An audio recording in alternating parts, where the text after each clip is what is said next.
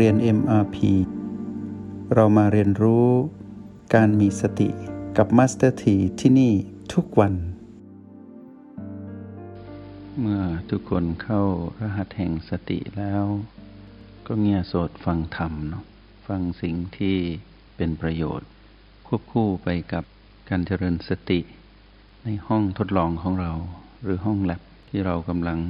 สืบค้นหาความจริง ภายในจิตวิญญาณเรา และกำลังสร้างภูมิคุ้มกัน ให้ตนเองนั้นอยู่รอดปลอดภัย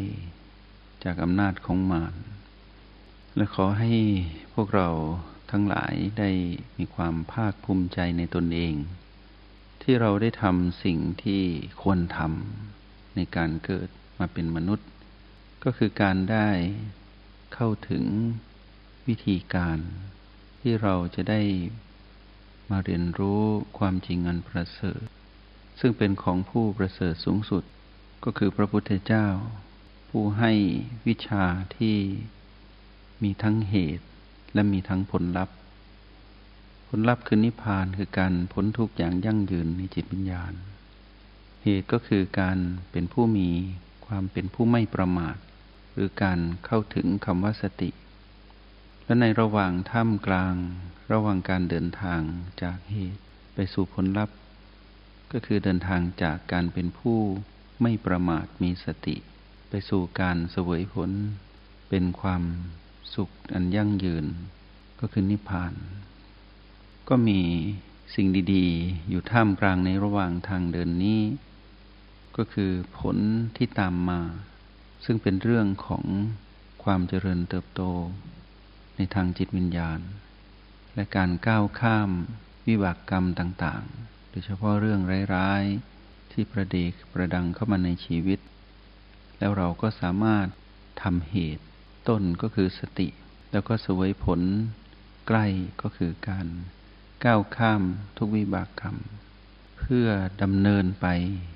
หรือปีนป่ายบันไดไปสู่ที่สูงสุด ให้ถึงจุดหมายคือคำว่านิพพาน ให้เราภาคภูมิใจว่าการได้เกิดมาเป็นมนุษย์นั้น เราก็ถือว่าเราโชคดี มีบุญบารมี ที่ได้มาใส่กายมนุษย์นี้อยู่ แล้วก็ได้มีโอกาสพัฒนาจิตวิญญาณของเรา ให้เป็นมนุษย์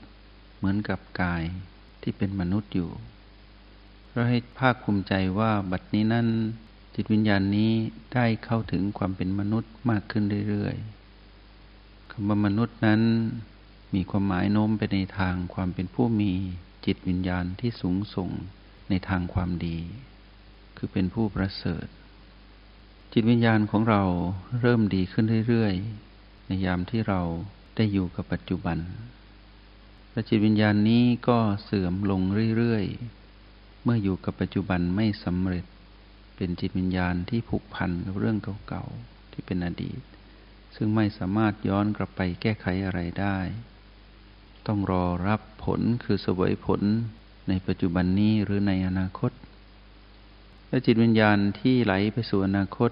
ก็มีแต่ความวิตกกังวลคาดหวัง มีความคาดหมาย ในสิ่งที่ยังไม่ปรากฏ ความภาคภูมิใจของเรา ในสิ่งที่เราทำก็เป็นอีกสิ่งหนึ่ง ที่สำคัญมากในการดำรงชีวิตในความเป็นคน วันนี้จะได้นำคำว่า การดำรงชีวิตที่ถูกต้องเล่าสู่ให้พวกเราฟังนำมาขยายความ ให้พวกเราได้รู้สึกถึงคำว่าการดำรงตนให้เข้าถึง การดำรงชีวิตที่ถูกต้องในหนึ่งวัน และทุกวัน การดำรงชีวิตที่ถูกต้องมีสองมิติ มิติหนึ่งคือการดำรงชีวิตในทางโลก อีกมิติหนึ่งคือการดำรงชีวิตในทางธรรม การดำรงชีวิตในทางโลกก็คือการประกอบตนให้เข้าไปสู่วัฏจักรของการประกอบ กิจกรรมในหนึ่งวัน และเป็นอย่างนี้ทุกวันในบทบาทหน้าที่ที่เราเป็น ในการดำรงชีวิตทางโลกนั้นจะมีเรื่องของการถูกตีกรอบด้วยกฎหมาย หรือกฎระเบียบหรือข้อกำหนดประเพณีศีลธรรม ที่เป็นเรื่องของทางโลกที่ถูกบัญญัติไว้ และการดำรงชีวิตทางโลกเราก็ต้องเคารพในสิ่งที่เป็นกติกาต่างๆ ว่ากันไปตามแต่ละภูมิประเทศ แต่ละเขตการปกครอง เหมือนดังที่เราคุ้นเคยอยู่กับการอยู่ในประเทศไทย และอยู่ในชุมชนในหมู่บ้านในครอบครัวที่เราอยู่ ก็มีกฎกติกาต่างๆ และเราก็มีหน้าที่ในการดำรงชีวิตทางโลก มีความรับผิดชอบ ที่จะต้องดูแล ทั้งในบทบาทของตนเอง ครอบครัวและสังคม และประเทศและโลกที่เราต้องอยู่ร่วมกับเพื่อนมนุษย์มากมาย ในอีกมิติหนึ่งที่เป็นเรื่องของการดำรงชีวิตทางธรรม ก็คือการเข้าถึงคำว่าจิตวิญญาณที่ประเสริฐ การใช้ชีวิตในทางธรรม ต้องอยู่ใต้กฎของคุณธรรม ที่เป็นเรื่องของกฎแห่งกรรม ที่มากำกับของผู้ที่มีคุณธรรม คุณธรรมนี้ต้องบ่มเพาะในจิตวิญญาณ และจิตวิญญาณนี้ต้องยอมรับในพัฒนาการของคุณธรรมที่ตัวเองนั้นมี ว่าเรามีคุณสมบัติในการดำรงชีวิตทางธรรมอย่างไร แล้วใช้ชีวิตที่ถูกต้องตามคันลองครองธรรมนั้นเป็นอย่างไร ความสุขทางโลก เป็นเรื่องของการใช้ชีวิตในการดำรงชีวิตทางโลก ความสุขทางธรรมก็เป็นเรื่องของการดำรงชีวิตในจิตวิญญาณ เมื่อรวมกันชีวิตทางโลก ชีวิตทางธรรม